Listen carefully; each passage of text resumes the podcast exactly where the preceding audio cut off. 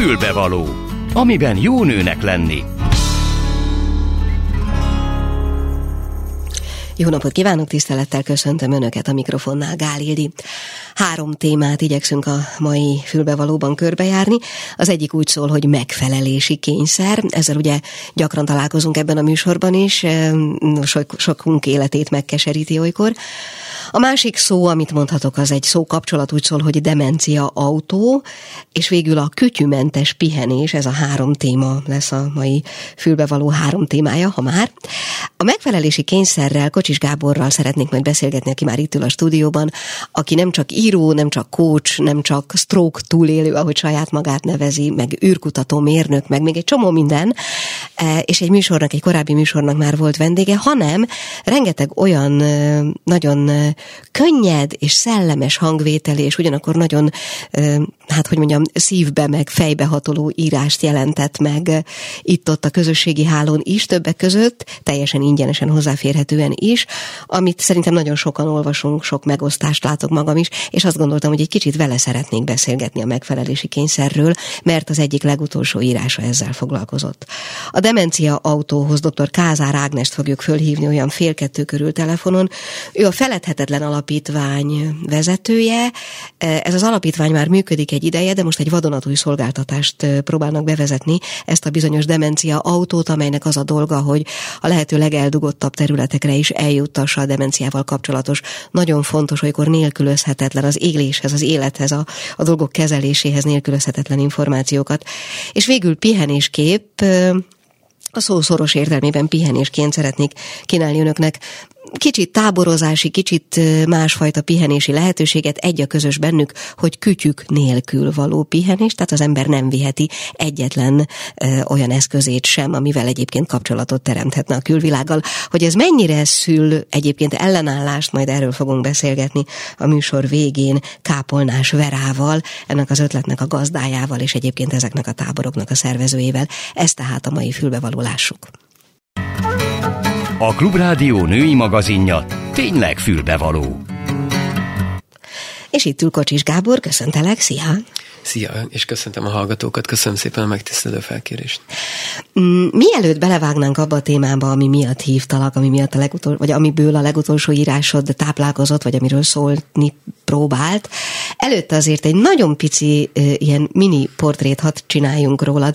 Ugye felsoroltam egy-két dolgot, ami ebből számomra a legmeglepőbb, ez az űrmérnök.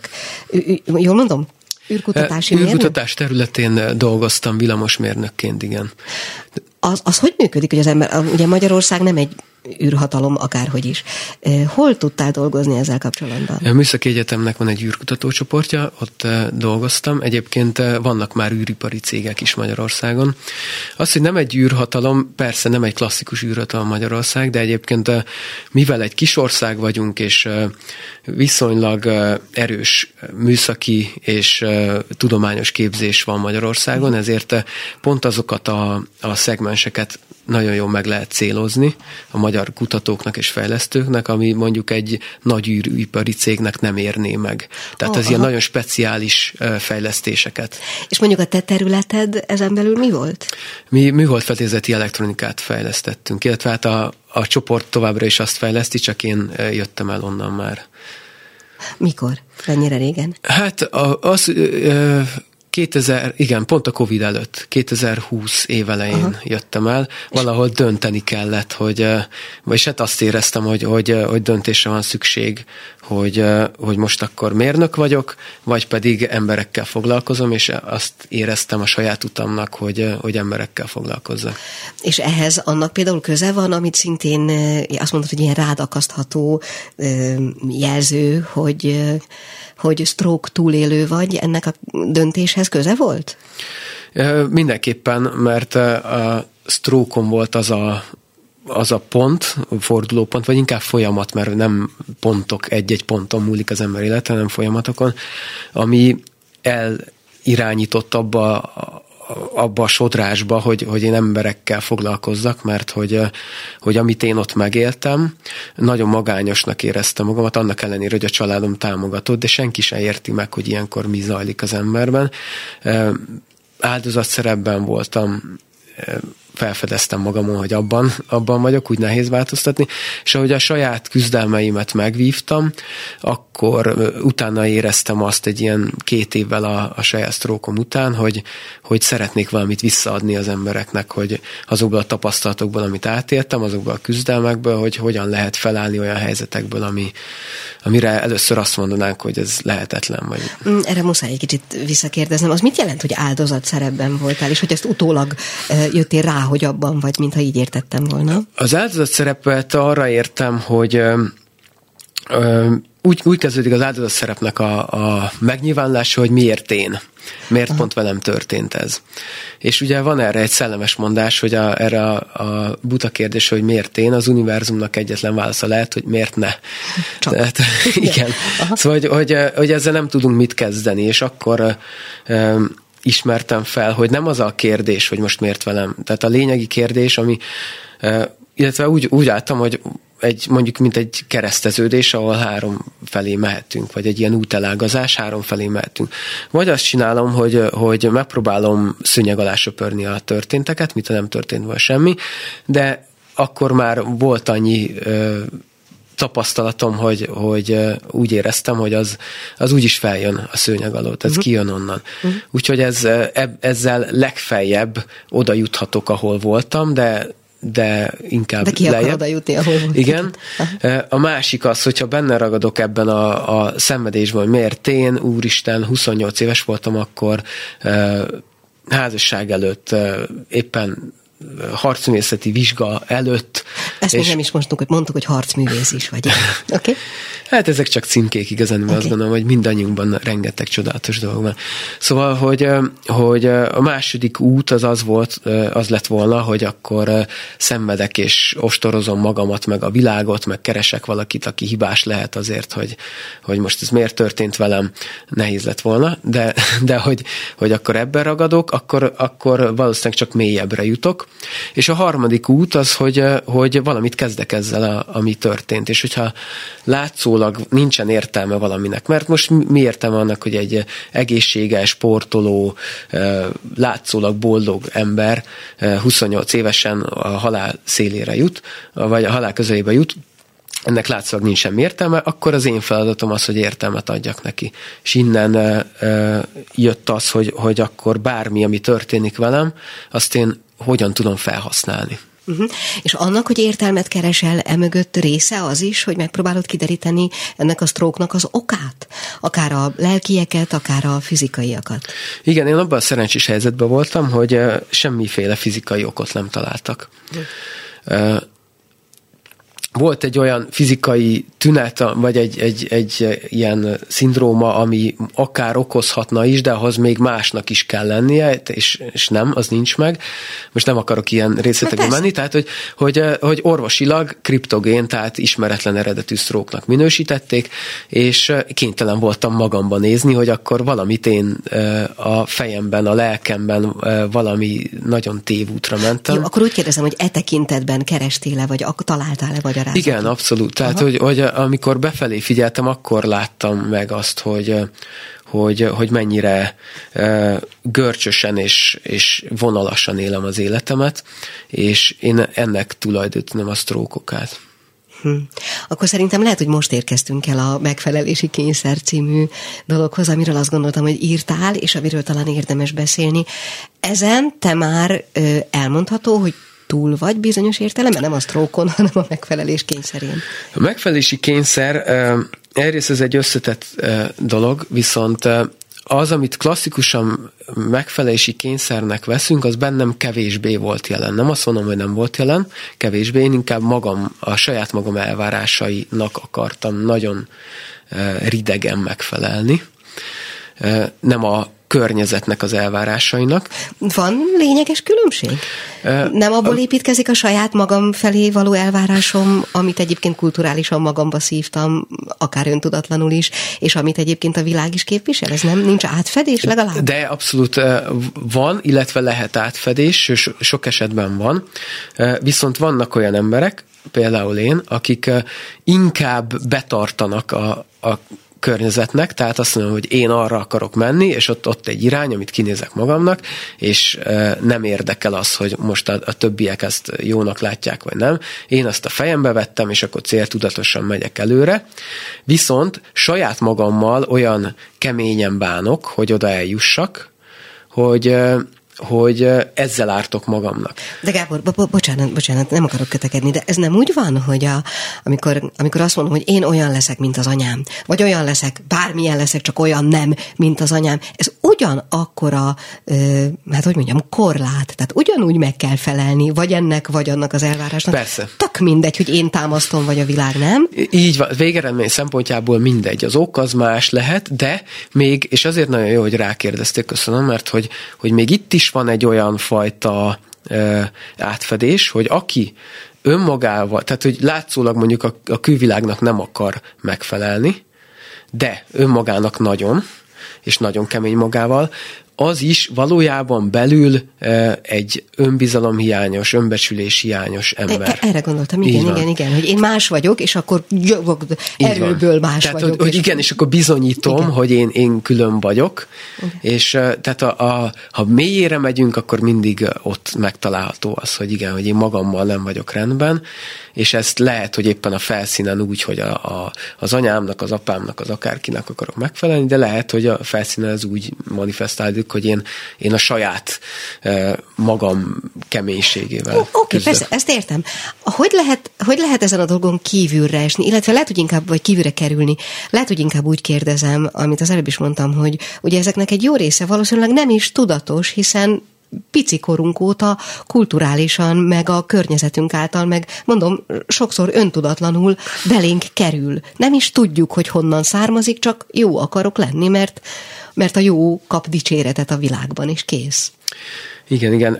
Erről eszembe jutott egy mondás, hogy mindenkinek van valami, amitől meg kell szabadulnia. Tehát általában a felnőtt korunk nagy kihívása az, hogy egy csomó mindent ránk pakolnak gyerekkorunkban, ami, ami nem a miénk. És, és a A megfelelési kényszer is egy olyan, ö, olyan dolog, ami egy olyan ö, belső mozgatórugó, ami valójában egy, egy tanult, hibás reakció, illetve megoldási stratégia, egy tanult hibás megoldási stratégia egy ősi félelemre. Mert ez onnan ered, hogy, hogy én ugye a közösségbe tartozom. Az ősi félelem az az, hogy a közösség kirekeszt. Uh-huh. Hogyha a közösség kirekeszt, ez mit jelentett régen? Mondjuk az ősember korában. Az, hogy engem megesz a kartfogú tigris. Nem csak, hogy vacsora nem lesz aznap este, hanem, hogy préda leszek a, a ragadozóknak. Tehát nagyon Nagyon erős félelem, ez a kirekesztettségtől való félelem.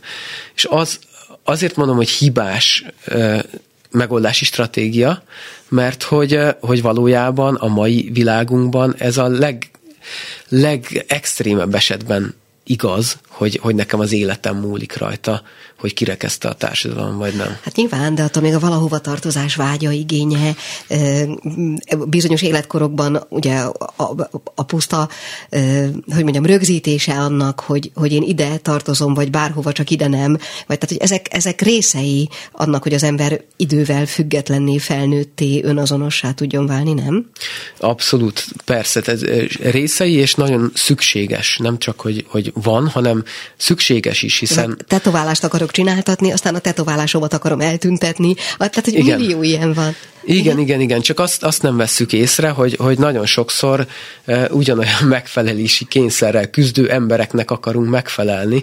Tehát, hogy, hogy, hogy van egy, egy olyan beállítódás, beállítottsága az emberek gondolkodásmódjának, hogy, hogy mindenáron megfeleljek másnak, és nem, nem pedig az, hogy hogy valahogy a, a különbözőségeinket össze tudjuk harmonizálni. Akkor azt mondom, hogy el lehet jutni arra a fokra, hogy a mindenséggel mért magad, mondjuk? El lehet. Én azt gondolom, hogy, hogy el lehet. Van, akinek egy élet kevés erre, nyilván, tehát, hogy, hogy ki milyen terheket cipel, tehát nem, nem szeretnék senkire egy olyan terhet tenni, hogy, hogy mondjuk neki egy éven belül meg kéne oldania a megfelelési kényszerét, mert hogy valaki nagyon nehéz múlttal jön. Valakinek hosszabb utat kell bejárnia, valakinek rövidebben, de én azt gondolom, hogy, hogy nem is ez a lényeg, hanem az, hogy, hogy ebben az életnevű játékban milyen ívet futunk be. Tehát, hogyha én most azt mondom, hogy még nem értem el a odáig, hogy mondjuk tökéletesen megszabadultam a megfelelési kényszeremtől, de ha összehasonlítom az egy évvel ezelőtti önmagamat a mostanival, Akkor, akkor mi lesz? Akkor kevesebb lesz a szorongásom? Akkor jó úton vagyok? Akkor jó úton vagyok, uh-huh. igen. Tehát, hogyha kevesebb a szorongásom, jobban érzem magamat a bőrömben, el tudok engedni olyan dolgokat, amik, amiken görcsöltem korábban. És ezek nagyon-nagyon apró dolgokon begyakorolhatók. Most ugye kérdezted, hogy, hogy mi a kiút. Én, én mindig a kis lépésekben hiszek, hogy... Ilyen apróság, hogyha, mert ugye a megfelelési kényszernek általában az a, az oka, hogy nem tudok, vagy látszólag az oka, hogy nem tudok nemet mondani, hogy arra, hogy mondjuk én most nagyon kimegyek a szomszédboltba, és akkor tökéletesen kell kinéznem. Vagy nem tudok nemet mondani másoknak, amikor mondjuk megkérnek egy szívességre, és nekem baromira nem férne bele az életembe, de meg akarok neki felelni, és azt mondom, hogy akkor persze, igen. De ez a látszólagos ok, hogy nem tudok nemet mondani, a valódi ok az az, hogy nem tudok igent mondani magamra. És hogyha én megtanulok igent mondani magamra, hogy nekem most ö, első vagyok, és ez nem az önzőség, az egy más történet, hanem az, hogy például, hogyha ha én, én most tartok egy én időt, amit egyébként minden kedves hallgatónak szeretettel javaslok, hogy, hogy rendszeresen hetente legalább egy óra legyen, ami én idő, vagy kinek mennyi, tehát ez teljesen rugalmasan változik, de, de lényeg az, hogy legyen olyan, hogy én csak magammal foglalkozom.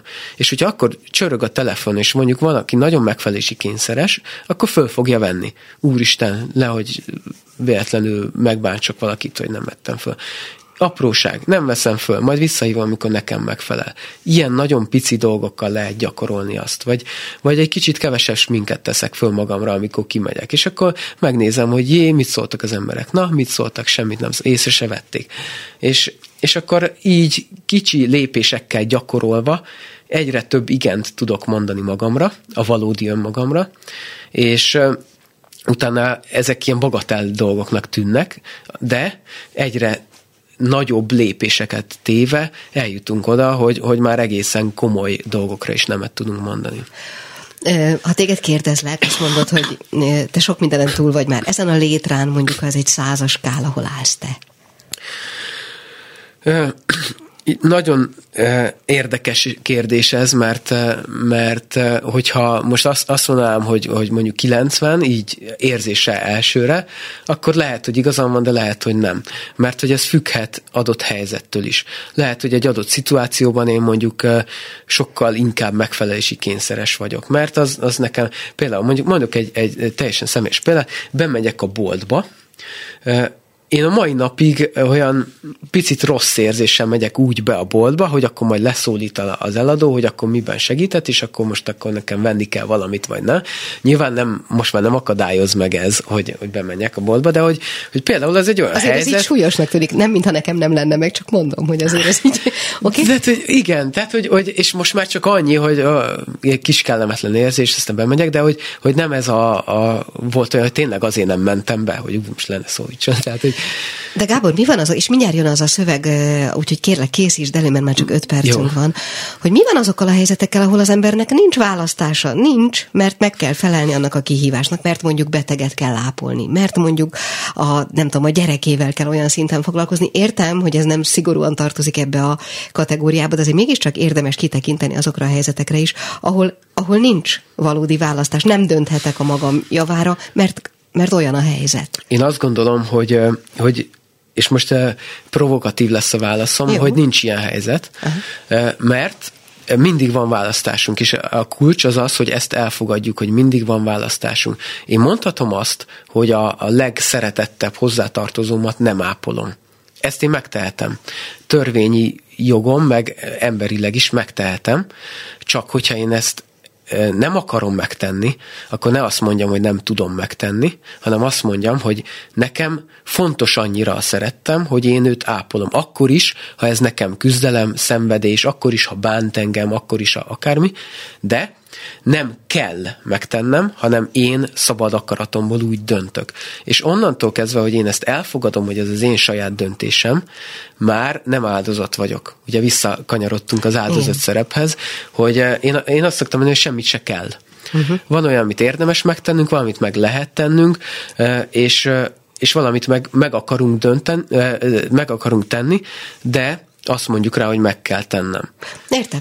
Jó, az a helyzet, hogy három percünk van hátra, kérlek készítsd elő azt a szöveget, amit kértem, hogy hozzál nekünk.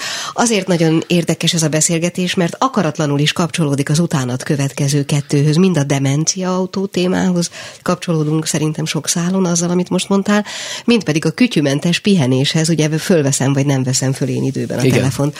Úgyhogy szerintem körbe fogunk érni a mai egy órának a végére ezekkel a beszélgetésekkel. Jó, következzen most egy köztes szignál, és utána a szöveg. Mi kell a nőnek? Egy fülbevaló. Könnyen felismered azt, hogy megtaláltad valódi önmagadat, és végre tényleg a saját utadat járod. Már nem akarsz senkire sem hasonlítani. Mindenkitől tudsz tanulni, vannak olyanok, akik inspirálnak is, de már nem követsz ész nélkül egyetlen tanácsot sem, hanem minden gondolat befogadásakor elgondolkodsz. Valóban hasznos ez nekem? Még akkor is, ha ez a gondolat egy számodra megbízható embertől érkezik. Már nem olvadsz bele a tömegbe, de nem olvadsz bele a tömegből kitörni próbálók tömegébe sem, abba a tömegbe, amelyben a legyél önmaga szlogenre menetelő, készen kapott válaszokat követelő emberek próbálják elhitetni magukkal, hogy szabadok. Amint megtalálod a saját utadat, már nem akarsz mindenáron valakihez tartozni. És talán már nem is meglepő számodra, hogy pont ezért találod meg azokat, akikhez érdemes tartoznod. Azokat, akik elfogadnak olyannak, amilyen vagy, és akik szintén előmerik hívni a bennük élő gyermeket. Azokat, akik nem aggódnak, ha a többiek hülyének nézik őket. Kocsis Gábor. Folytatódik a Klubrádió ékszere, a fülbevaló. És most egy tényleg nagyon fontos témával, a demencia kérdéskörével megyünk tovább.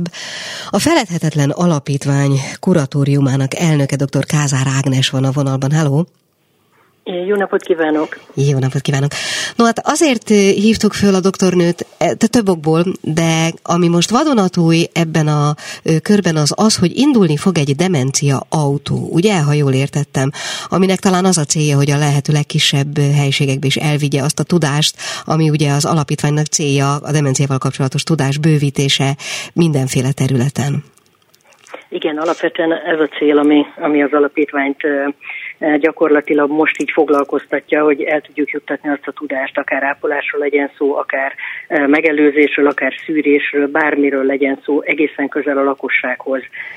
És ugye ez az egyik része az alapítvány tevékenységének, a másik pedig, amit szerettünk volna mindenféleképpen. Nagyon sok felé az országban nagyon sok ember foglalkozik már tulajdonképpen a demencia ügyével. Ennek ellenére mégis mindenhol a közösségi médiában azt látjuk, hogy, hogy számtalan kérdés merül föl a gondozó családok körében, és nem igazán találnak megoldást a problémáikra, és sajnos ezzel együtt számtalan hiteltelen információ is áramlik. Ennek tulajdonképpen így a megakadályozására, illetve hogy mindenki hozzájusson ahhoz, amit ő problémának lát, és amiben segítségre szorul, arra gondoltunk, hogy össze kellene fogni ezt a tudást. És ezért szeretnénk keressük azt a civil közösséget, azt a civil kurázsit, amivel ma uh, valahogy a, a közügyét tudnánk tenni, a demencia ügyét. Úgy érezzük, hogy ma tulajdonképpen nagyon sok család egyedül birkózik meg ezzel a problémával. Bocsánat, egy pillanatra hadd szóljak csak közben. Épp a napokban érkezett itt a rádióhoz egy kérdés. Egy korábbi műsorra valaki, egy hallgató szeretett volna visszautalni, és az volt a kérdés, hogy, hogy a demenciát mennyire lehet gyógyítani. Azért szerintem ezt tegyük ehelyt is tisztába, hogy a demencia alapvetően egy gyógyíthatatlan betegség. Igen, bár én még egyel visszalépnék. Tehát azt kell tudni, hogy a demencia az egy tünet együttes. Igen. Számtalan betegség van, ma körülbelül száz olyan betegséget ismerünk, ami egészen biztosan ezt a tünetet okozza. Ezek között a betegségek között vannak gyógyíthatóak, és vannak gyógyíthatatlanok. Ugye a leggyakrabban, amit a demenciához kötünk betegséget, az az Alzheimer-kór, ami valóban ma egy gyógyíthatatlan betegség. És amit nagyon fontos tudni, hogy a demencia tüneteket hatvan-hetven százalékban az Alzheimer-kór okozza. A maradék százalék az, amit tulajdonképpen a többi betegség osztozik, és ugye ezek között vannak, mondom még egyszer, gyógyíthatóak, illetve gyógyíthatatlanok még egyéb betegségek is. a gyógyítható betegségek azért fontos, hogy, hogy beszéljünk erről, és hogy, hogy tulajdonképpen a prevenció lehetőségét, a korai szűrés lehetőségét hangsúlyozzuk, mert hogy, hogy ki kell szűrnünk azokat a, a betegségeket, állapotokat, amelyeket egyébként, hogyha kezelünk, akkor a demencia tüneteket jelentősen mérsékelni lehet. Uh-huh. Leggyakrabban ide tartozó probléma az ugye a depresszió kérdésköre. Nagyon fontos lenne az, hogyha ezt, ezt jól külön tudnánk választani, hiszen a depresszió az egy gyógyítható betegség.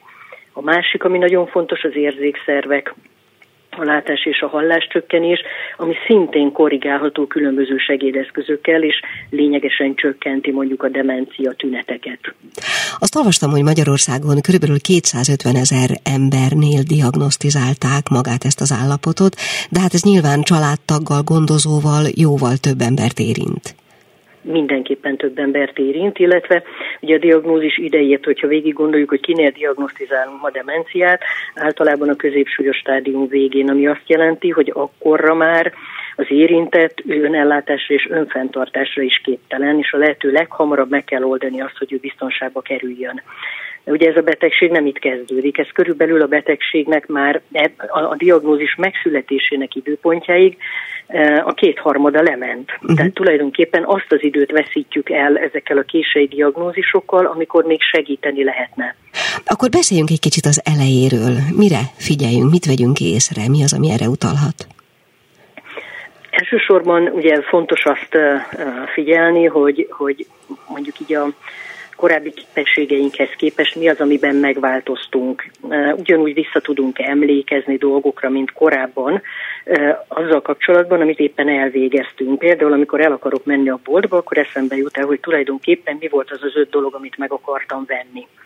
Hogyha észreveszem magamon, hogy például ez problémát jelent, akkor ezzel kapcsolatban egy picit érdemes foglalkozni, hogy valóban elfelejtettem, vagy csak egyszerűen ott az a sok áru, meg az a sok ember, meg a parkolás probléma, meg az egész odajutás körüli herce-hurca esetleg nem terelte el a figyelmemet. Aztán nagyon fontos, hogyha közlekedek, például hányszor tévedek el vezetés közben. El akarok menni egy utcába, ahol elmentem nagyon sokszor, és most valamiért nem tudom hirtelen, hogy merre kell mennem. Uh-huh. Tehát számtalan ilyen konkrét példát fel lehet sorolni az elején. Az a fontos, hogy ilyenkor mindig el kell azon gondolkozni, hogy valóban milyen körülmények között volt ez a feledékenység. Hogyha azt tapasztalom, hogy teljesen nyugodt voltam, felkészült voltam, és mégis valahogy valami megváltozott körülöttem, akkor mindenképpen érdemes elmenni egy demencia szűrésre. A másik oldal pedig, hogyha a család, szeretném hangsúlyozni, hogy a közvetlen családnak ebben nagyon fontos szerepe van. Ha a család veszi azt észre, hogy például sótlan lett a húsleves, vagy kimaradt a paradicsomszósz a milánói makaróniból, vagy ö, számtalanszor nyitva marad az ajtó, vagy fölhalmozódik a hűtőszekrénybe egy bizonyos ételtípus. Tehát, hogyha a család azt veszi észre, hogy a, az egyébként jól működő háztartásban, a szülei háztartásában valami megváltozott, akkor kezdjen el figyelni, és hogyha valóban azt látja, hogy tényleg valami probléma van, akkor igenis meg kell fognunk a szüleinknek a kezét, és el kell mennünk az, az orvoshoz. Uh-huh. Mi történik egy demencia szűrésen? Hát ugye nyilván, mint minden orvosi vizsgálat, mert hogy alapvetően ez egy orvosi vizsgálat, nyilván történik ez a bizonyos anamnézis felvétel, amikor, amikor megkérdezzük a beteget, és nagyon fontos ilyenkor a kísérő hozzátartozó, és megkérdezzük a kísérő hozzátartozót, hogy mit tapasztalt, mit vett észre. A másik része nyilván milyen kísérő betegségekkel él az az érintett, aki észrevette mondjuk magán a feledékenységet. Tehát ez a bizonyos anamnézis felvétel megtörténik, és ezek után tulajdonképpen orvosi jelenlétben különböző, úgy mondjuk, hogy validált, tehát igazoltan a feledékenységre utaló tüneteket vizsgáló tesztek vannak. Ezeket a teszteket gyakorlatilag az orvos vezetése mellett kell vég, végrehajtani, és ezeknek a teszteknek az értékelése során kiderül az, hogy tulajdonképpen most én nekem van problémám, vagy nincs problémám, és hogyha van problémám, akkor mi az, ami, amiben úgy igaziból egy picit meggyengültek a képességeim. Uh-huh. És ugye emellett nagyon fontos ilyenkor, és, és rendkívül praktikus, hogyha kitöltünk egy, egy ilyen de, depresszió kérdőívet, és kicsit önkritikusan magunkba nézünk, hogy valóban a hangulatzavar tünetei azok jellemzőek-e ránk, vagy sem. Ugye azt mondta doktornő, hogy ennek a, az összefoglaló tünetegyüttesnek a hatvan-hetven százaléka Alzheimer betegség. Ennek a lefolyása az egy szabályos dolog, ami azért nagyjából kiszámítható, akár az idő szempontjából is, tehát hogy mennyi ideig tart egyik, másik, harmadik stádiuma, vagy ez egy, vagy ez egy egyéni lefolyás szerint változó dolog? Hát ma azt gondoljuk erről, hogy ugye alapvetően a súlyossági stádiumokban három súlyossági stádiumot különböztetünk meg, és azt gondoljuk, hogy tulajdonképpen a betegségben eltöltött életévek száma az hát nyolc-tizenkét évre teszi a szakirodalom, de ma már tudván tudva, hogy ugye nagyon jól működik tulajdonképpen a, ebből a szempontból az egészségügy, hogy a, a születéskor várható átlag élettartam megnövekedésével sokkal tovább élünk, tehát magyarul a demenciában eltöltött életévek száma is nőni fog. Tehát ez a nyolc-tizenkét év, ez kitolódik tizenöt évre is akár. Uh-huh. Most tulajdonképpen um, Én, én azt tapasztalom, hogy nyilván a, ahogyan a súlyosságba csúszunk bele, úgy rövidülnek az egy-egy stádiumban eltöltött idő. Azzal arányosan rövidül. Tehát igaziból a, az enyhe stádium az, ami a legtovább tart. A középsúlyos stádium az, ami tulajdonképpen, és ez mondjuk ez a legtovább, ez akár hat-hét év is lehet. A középsúlyos stádium az általában azért négy-öt év, mert hogy abban előre haladva megjelennek azok a viselkedésbeli zavaró tünetek, illetve az önfenntartás és az önellátás képességének romlása miatt gyakorlatilag egyszer csak így a család azzal szembesül, hogy, hogy nem maradhat tovább otthon az édesanyja, vagy az édesapa, vagy együtt nem maradhatnak, és elkezdődik valami megoldás keresés. És a megoldás keresés nyilvánvalóan jelen pillanatban az esetek nagy százalékában azért a, a szociális intézményi elhelyezés. És a szociális intézményi elhelyezés az azért egy megrázkódtatás, mert ugye pont ők azok, akik nem élik meg a betegségüknek a tüneteik, nincsen betegség tudatuk, és igaziból nem is szeretnék, hogy az ő életüket bárki is befolyásolja. És emiatt tulajdonképpen a végstádium az általában hát lerövidül, és egy ilyen három-négy év gondos ápolás és gondozás mellett azért hát hat, hat év is lehet. Tehát, hogy ez egy ilyen nagyon átlagos megfigyelés, nyilvánvalóan nagyon sok minden függ attól, hogy milyen kísérő betegségekkel él valaki, azoknak a kísérő betegségeknek milyen tünetei vannak, például egy, egy sztrókon átesett, féloldali bénulásban szenvedő beteg, akinek ugye ez a bizonyos vaszkuláris típusú dementálódási folyamata zajlik, ő sokkal esendőbb lesz, sokkal fogékonyabb lesz ágyban fekvő életvitele miatt a tüdőgyulladásra és egyebekre, és nyilván ilyenkor megváltozik a betegségben eltöltött időnek a hossza. Uh-huh. Ezek az intervallumok bármivel, nem tudom én, gyakorlással, keresztrejtvényfejtéssel, helyes táplálkozással, bármivel hosszabbíthatóak-e? Én úgy gondolom, hogy a, az enyhe stádium az mindenképpen. És ugye azt kell tudni, hogy az enyhe stádiumban még az önellátási és az önfenntartási képességek megtartottak. Tehát itt ebben, hogyha támogatást kap egy demenciával élő a családjától vagy a környezetétől, akkor, akkor igen, ez az idő biztos, hogy évekkel hosszabbítható meg, és ugye, hogyha ez valakinél mondjuk úgy számolunk, hogy hogy valami mondjuk ilyen hetvenöt év körül, hetven-hetvenöt éves kor körül kezdődik ez az enyhe demencia állapota. Nagyon nem mindegy, hogy nyolcvan éves koráig még valaki, hogyha segítséget kap és megfelelő segítséget kap, ugyanebben az enyhe stádiumban egy jó életminőség mellett éli a mindennapjait. És mondjuk, amikor majd nyolcvan éves, nyolcvankettő-nyolcvanhárom lesz, akkor így csúszunk bele a középsúlyos stádiumba, és akkor nyilván az életkor előre haladtával azért egyre e, növekedik ez a bizonyos esendőség, ami, ami tulajdonképpen aztán egyszer csak az élet végét jelenti. Tehát nem törvényszerű, hogy valaki súlyos stádiumba kerüljön, azért, mert Alzheimer korban szenved, mondjuk nyolcvan-nyolcvanöt éves korára. Uh-huh. Még egy utolsó kérdés, nagyon sok időnk nincs már, illetve utolsó előtti csak, hogy ugye van egy bizonyos jellemző életkor, amikor ez nagyon nagy többségben megjelenik. Egyrészt ugye azt is olvastam, hogy ez meg fog sokszorozódni a következő években, másrészt azt is, hogy esetleg ez jóval korábbi, fiatalabb életkorra is tevődhet. Hát mindenképpen, ugye azért mondtam, hogy, hogy igaziból a felfedezés éve az, ami eltolódott. De maga a betegség indulása, az mondjuk az Alzheimer-kór esetében valamikor a hatvan és hatvanöt és hetven év közötti életkorban elkezdődik, csak akkor, miután még megtartottak az önellátási, önfenntartási uh-huh. funkciók, kevésbé vesszük észre. De ismerünk olyan betegséget is, nem, ami akár jóval korábban, harminc-negyven éves korban is megjelenik? Hát vannak olyan betegségek, amik sokkal fiatalabb korban jelentkeznek, és tüneteikben a demencia szerepel, de azért ez lényegesen kevesebb annál, uh-huh. mint az Alzheimer-kór, illetve ez a bizonyos vaszkuláris típusú demencia következtében kialakuló állapot rosszabbodás. Értem. Jó, doktornő, bocsánat, kettő percünk van még hátra, egy pillanatra térjünk vissza az autóra, ami ugye vadonatúj kezdeményezés. Pontosan mit vállal ez az autó, és merre felé jár?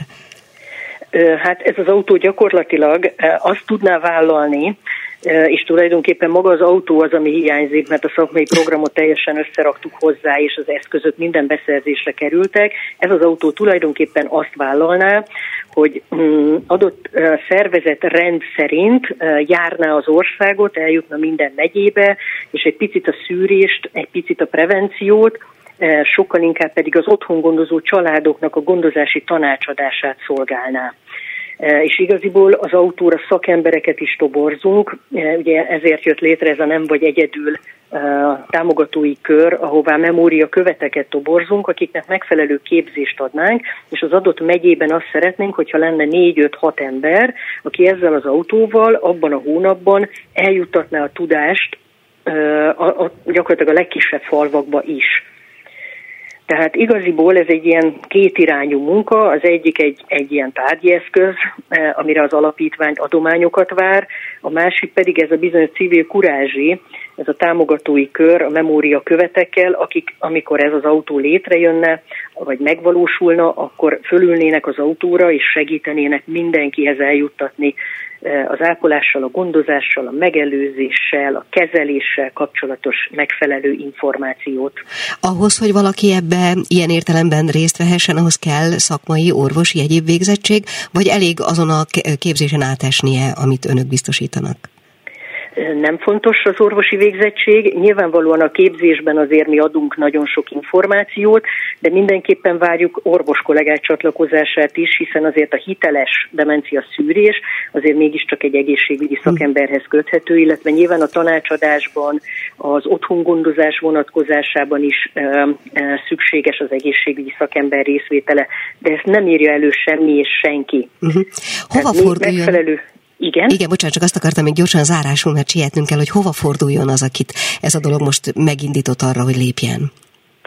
Hát tulajdonképpen a weboldalon kap mindenféle információt, double-u double-u double-u pont feledhetetlen pont com, és ott minden információt, akár a követtoborzás szempontjából, akár pedig a, a demencia autóhoz az adományozás oldaláról csatlakozni tud.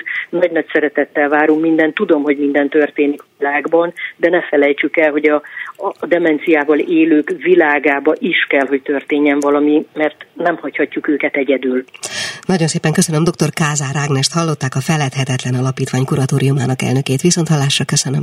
Köszönöm szépen, viszonthallásra. Mi kell a nőnek? Egy fülbevaló. És most egyszer, mint megköszönve Kápolnás Vera türelmét, mert nagyon fontos dolgokról beszélgettünk, köszöntöm Önt a vonalban. Halló? Jó napot kívánok! Jó napot kívánok! No, hát arról beszélgetünk, hogy egy nyaralás, egy pihenés, egy tábor, hogy működhet kütyük nélkül, és miért kell, hogy kütyük nélkül működjön? Miért tudunk úgy jobban pihenni? Hú, hát nehéz. Csak hogy a közepén kezdjem. Megpróbálom megválaszolni az egyik táborozó szülőnek a, a, a mondatával, aki azt mondta, hogy igazán kikapcsolódni csak kikapcsolt telefonnal lehet, mert hogy... hogy folyamatosan a zsebünkbe visszük a virágot, tehát borzasztó nehéz valóban pihenni, valóban a, megélni azokat az élményeket, ami mondjuk egy családi ö, utazással jár, ö, és hát a, ugye beszéltünk erről, hogy, hogy táborozást ö, ö, szervezünk, hát mi a, szinte a lehetetlen próbáltuk meg, úgyhogy rögtön a, a nehezével kezdtük, mert hogy kamasz gyerekes családokat, tehát akiknek igazán nehéz letenni a telefont, és, és az a, a tapasztalatunk, hogy nagyon jól működik, ami ennek a, azt gondolom, hogy a titka az az, hogy elő kell készíteni. Tehát ö, nem lehet azt mondani, hogy na jó, akkor most én letettem a telefont és kivonulok a világról, ugye itt az első beszélgetésben utaltak erre, hogy az embernek kell egy picit önzőnek lennie, de, de, de közben meg a, az online térben éljük különösen a kamaszgyerekek az életüket. Tehát hát sőt, büntetésként mondani, működik olykor, hogy elvesszük, hogy büntetésként működhet olykor, hogy elvesszük a gyerek telefonját, vagy kapcsolódását ehhez a térhez. Igen. Nem, nem, három kamasz gyerekem van, nem, nem, nem, jól, nem jól működő büntetés ez, okay.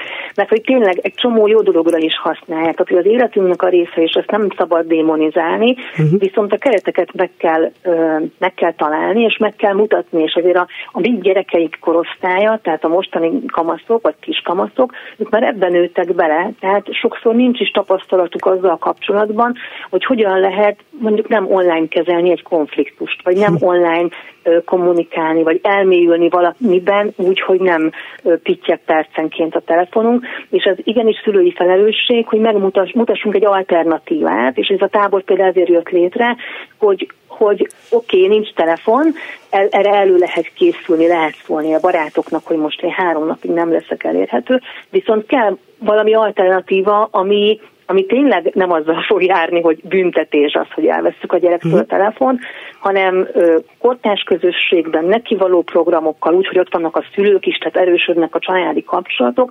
Van egy teljesen újfajta ilyen felszabadító megélésük, amit ők valójában soha nem tapasztaltak meg, mert ők már ebben a, az online kütyűs térben szocializálódtak.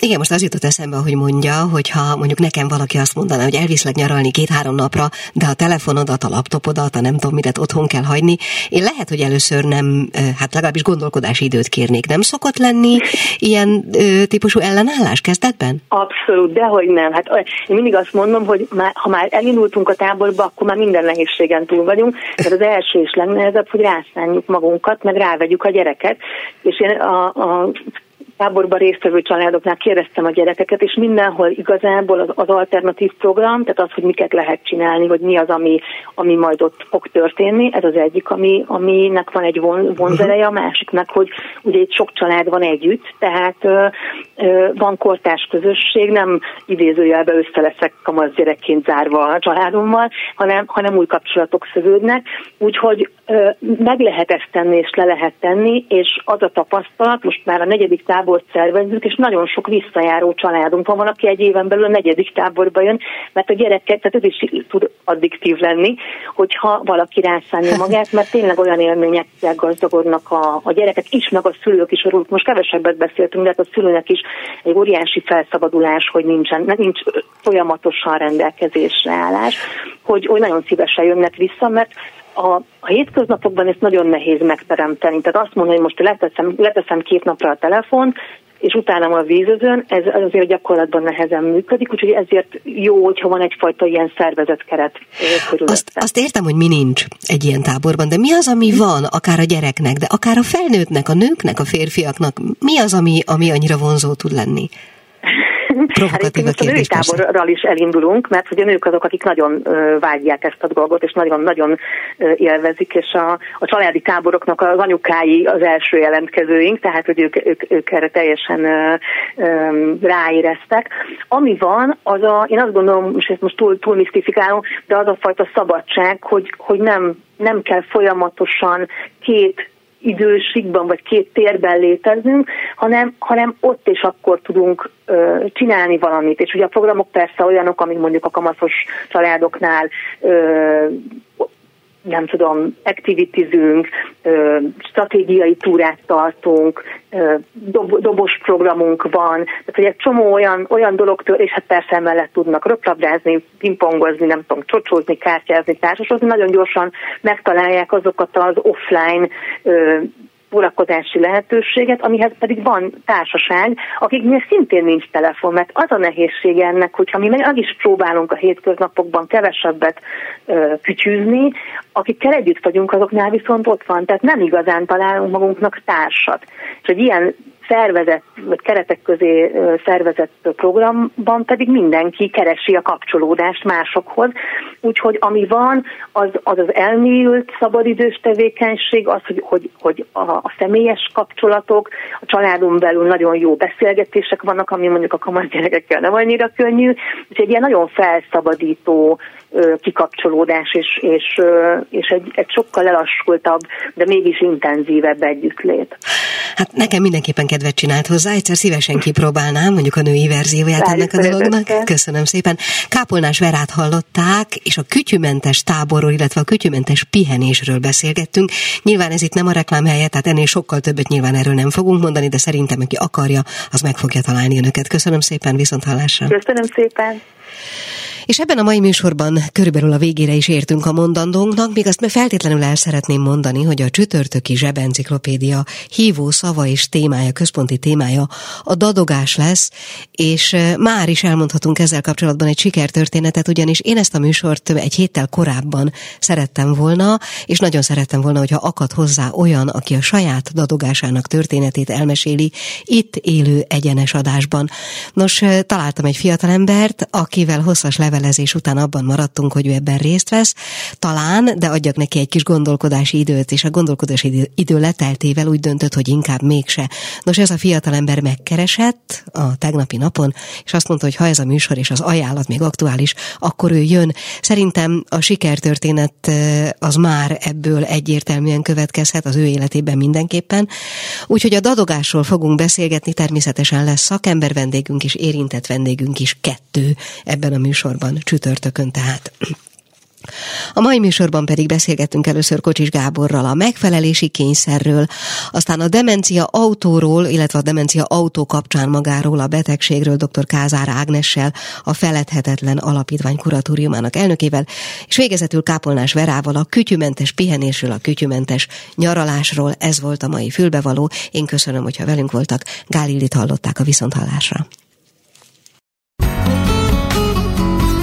A Klubrádió nem csak nőknek szóló magazinját, a Fülbevalót hallották.